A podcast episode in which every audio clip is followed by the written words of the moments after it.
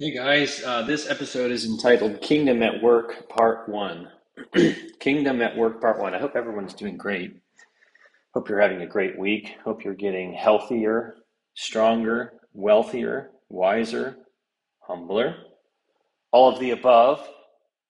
But yeah, Kingdom at Work Part 1. The reason is uh, Ray took me to a I'd call a leadership summit or leadership conference down in Lubbock, Texas. This was a couple weeks ago, actually, and it's a good problem to have to be very busy, so busy that you can't get to some of the things that you want to do.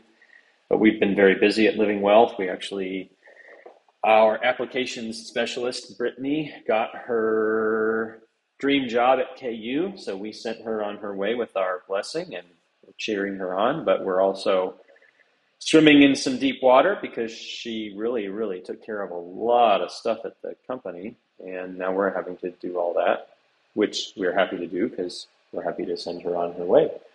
But we are also looking for an application specialist. So we are hiring. So if you know anybody that would like to work at Living Wealth, let us know. Yes, Kingdom at Work. So Kingdom at Work is a conference put on by the Betenbough family. Betenbough, B E T T E N B O U G H, I is how it's spelled. Rick and Ron Betenbough, uh, Rick and his wife Holly. And I wanted to, I'm going to make a two part, I'm making this into a two part. I'm going to record my thoughts on the conference, and then I'm going to do a podcast with um, Paul and Ray, who were also there, and just really share our thoughts about what happened. I'll start off.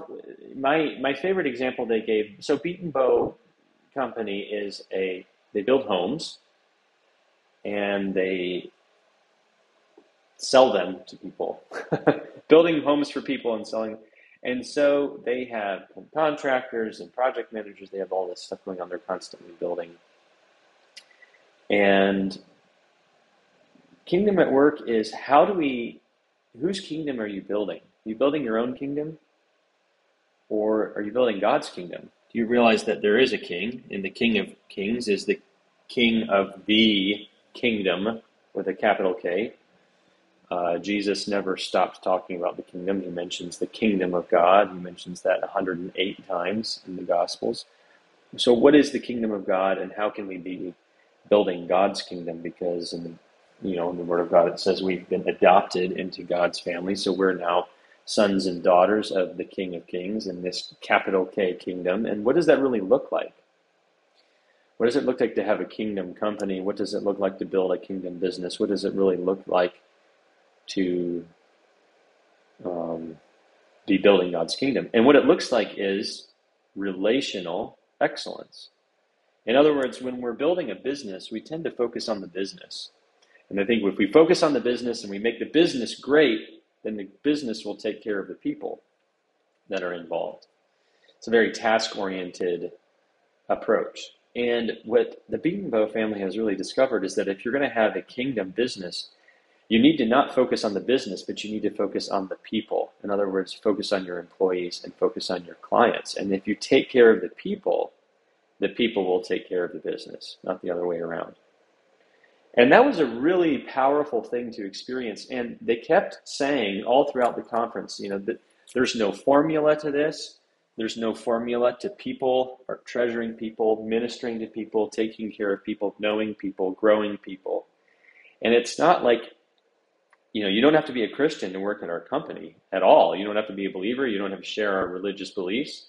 But we are going to focus on you and helping you flourish in the way that you want to flourish, in the way that we believe uh, God made you, in the way that you think God made you, in the way that you know that God made you, in the way that you are.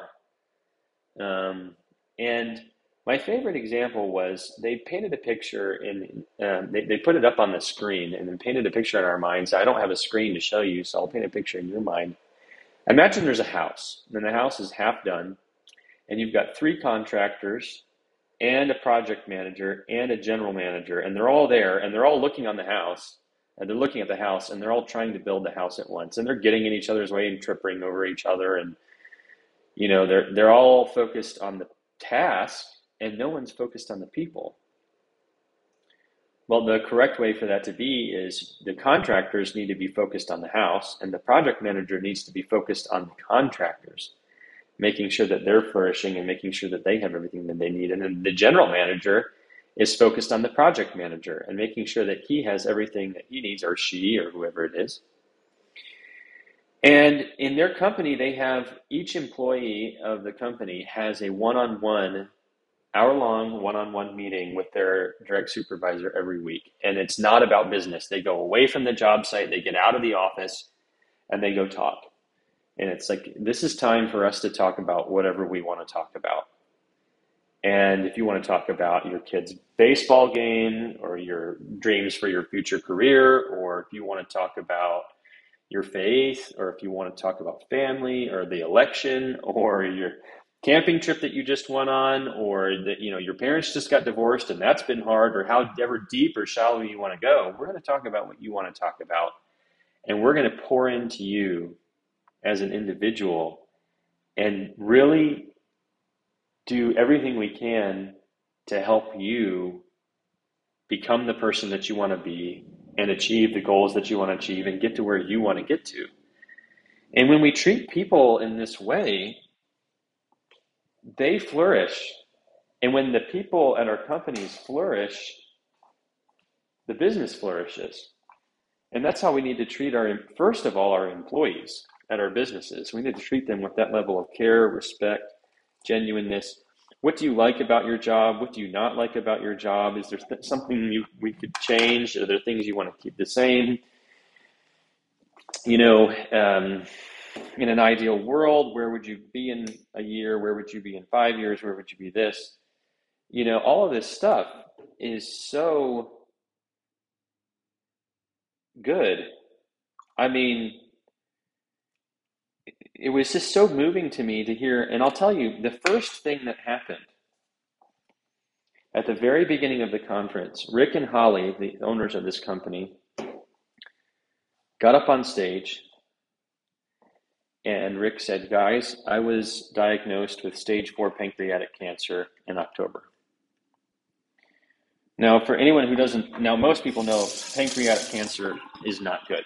But for those of you who don't know, pancreatic cancer is not good. It's it's one of the worst um, cancer diagnoses you can receive.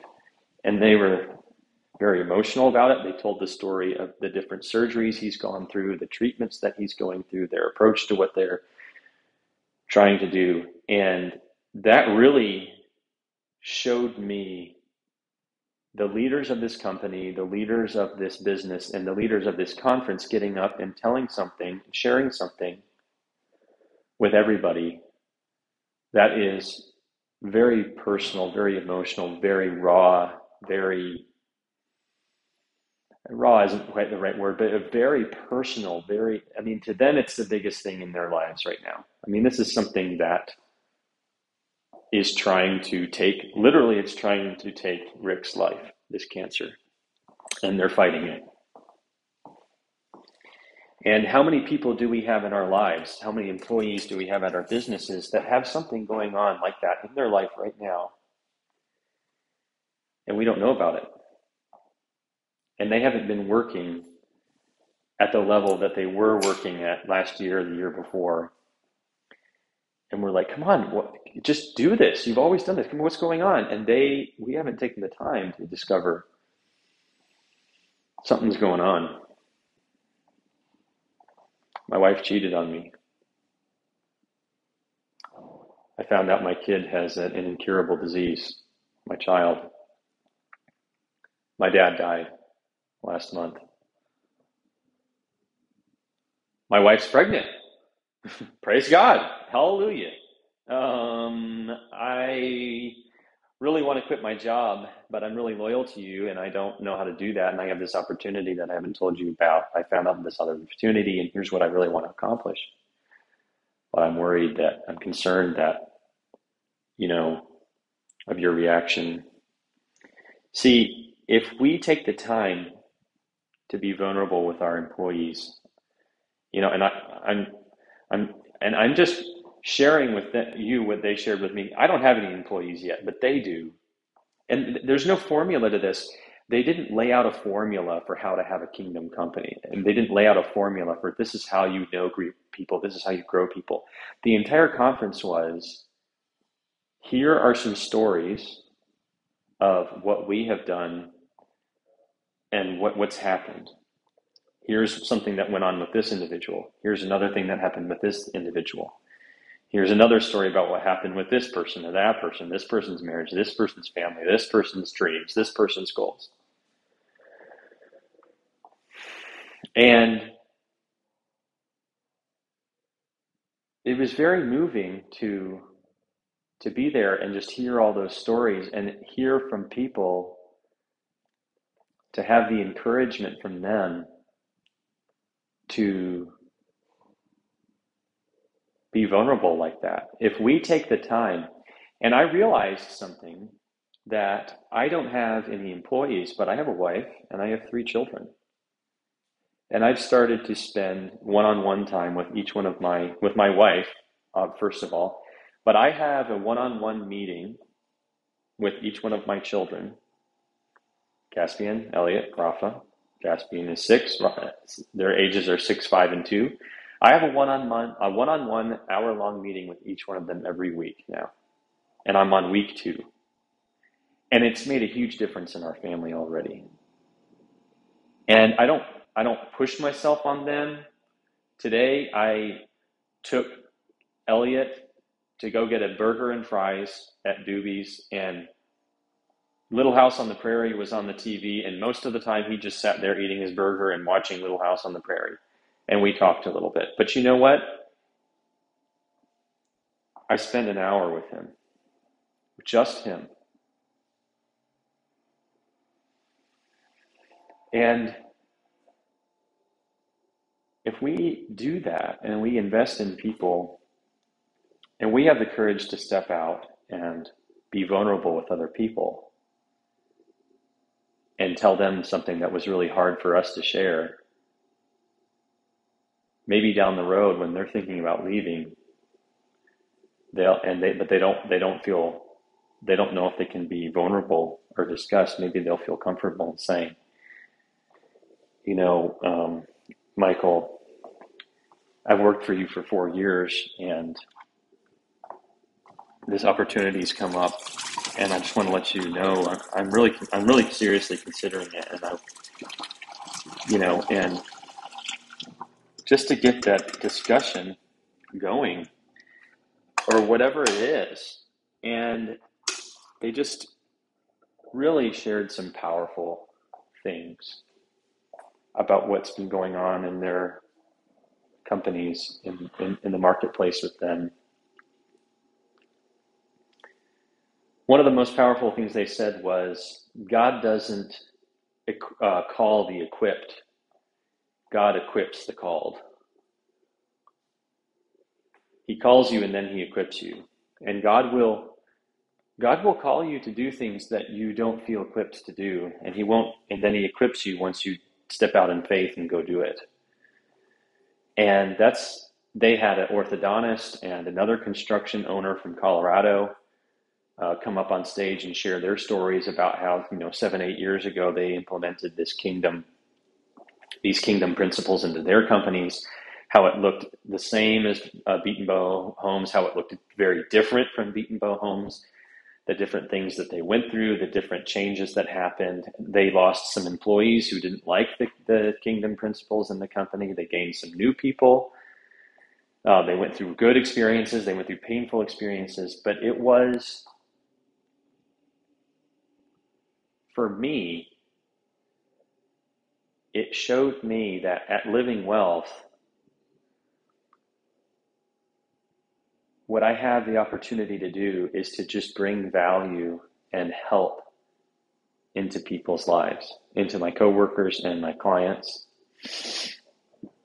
and my my bosses, Ray, Holly, Jody, Nate, um, Paul, my supervisor, that I can view what I do as helping people and adding value to them. And that that is first and foremost. And that if I do that, the work and the business will really just happen and take care of itself. Not that we don't have to be, uh, we, not that we can't be task oriented. You know, we, we, we, sh- we need to focus on tasks, but we have to focus on people first because tasks don't get done unless people do them. And people don't do tasks very well when they're withering and when they're suffocating. People need to be flourishing. And, you know, leave your personal life at home, check it at the door. You're not, well, that's impossible. People bring their personal lives with them to work, whether we like it or not, whether we tell them to or not, whether we tell them they can or not. And that is very important to realize that a person is a whole person and that a kingdom company, a for profit kingdom company in the marketplace is actually a ministry because ministry is just taking care of people. Whether you're building someone's house, painting their walls, doing their plumbing, uh, helping them with their finances, uh, you know, buying and selling seed, spraying a crop field so that the that the crops can come up and the, the harvest can be made and food can be manufactured, whether you're providing for your family, it doesn't, whether you're, it doesn't matter what it is. Is if it's something for our fellow man, it, it, it has to be something for our fellow man. That's how we make money. That's how we grow our businesses. That's how we have a career. That's how we build and it's all about people. And if we view it as just a task, and we focus only on the thing that we're working on and not the people that are doing the work, uh, we lose sight of the most important piece. And another thing that I realized is that is that we can be really hard on ourselves and lose sight of the fact that why can't I do this the way I really want to? What's going on? Why why isn't my work going the way I want to? Well, maybe I'm suffocating. Maybe I'm making a mistake. Maybe I'm not taking care of my marriage or my relationship with God or my relationships with my kids or my psychological health or maybe I need a break. Maybe I need to go on a vacation. Maybe I haven't been, you know, seeing to my own flourishing the way I need to. So that's that was really what was going on at Kingdom at Work, and um, the food was incredible. I mean, some of the best food I've really some of the best food I've ever had in my life. Uh, and I, w- I was really excited to just share that with all of you. And um, if anybody that's listening to this would like to go to Kingdom at Work, let me know and we'll make it happen. Because I truly believe that this is the way business should be done in the marketplace. And these people do not have it all figured out. They don't have a formula. They don't have a, just a program that you can go through and voila, it, it'll work.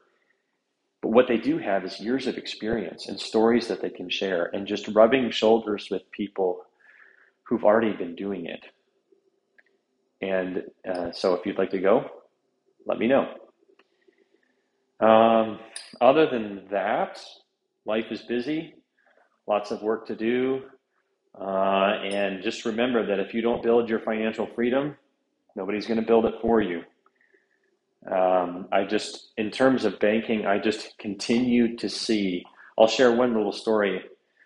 A guy calls me and leaves me a message a few days ago. I listened to the voicemail and he goes, This guy is 74 years old. He goes to my church and he said, Michael, I'm, I'm trying to figure out my 401k. Um, you know, they told me I, I can't have all this money in these certain stocks anymore. I got to move it around. I don't know which ones to do. I don't want to cash it out because I don't want to pay the taxes and I, I don't want to do all this stuff. Can you please help me? And I'm trying, I'm in the process of discussing with him what the best move would be for him to, to accomplish. But I tell that story because what I really see there is someone who has a bunch of money that he can't control. And it really is not about how much money you have, it's about how much money you're controlling. And I'd, ha- I'd rather have a million dollars that I can control than $10 million that somebody else controls. I don't know how much I'm going to get taxed. I don't even know if they'll let me access it. They'll telling me they're bossing me around and telling me I have to do that. Okay, I can't. I never want to see myself or anyone else end up in a position where all of their wealth is stored somewhere where the government and Wall Street and the IRS and all these people are controlling what's going on and they're able to boss me around and tell me what to do. And that really is the power of infinite banking right there.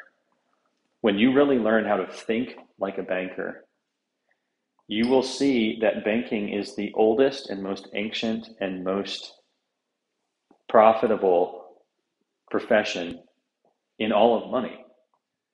And there's a reason why the bankers control everything, because without the banks, everything else comes to a stop.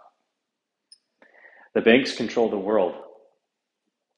And they control the world because they know what bank- banks control the world because they know what banking is. And they're really good at banking.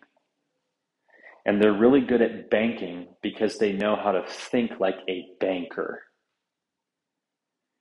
And what I was saying about kingdom at work, you can trace that all the way back to a person. Okay, the banks control the world. Well, a bank isn't a person. Well, why is the bank controlling the world? Well, because they're really good at banking. Well, who does banking? Well, bankers do banking. Well, how did bankers do banking? Because they know how to think like a banker. They a banker is a banker because he thinks like a banker. And I am 100% convinced that there is nothing more powerful that you can ever do in regards to money other than giving other than surrendering to God and understanding that God controls everything not the banks. But other than surrendering to God and having a relationship with God and knowing that he's in control in terms of the tools that God has given us to employ, uh, to deploy, there is nothing more powerful that, than we can do. There's nothing more powerful we can do than to think like bankers. Because if we think like bankers, then we're going to act like bankers. And if we act like bankers, then we're going to be banking. And then we'll control the money, not somebody else. And I know that that is the freedom that God wanted us to have, to be in control of our wealth. To say, no, it's not going to go there, it's going to go here. No, I'm not going to do that, I'm going to do this. Because Christ came to set captives free. The King of Kings sets captives free.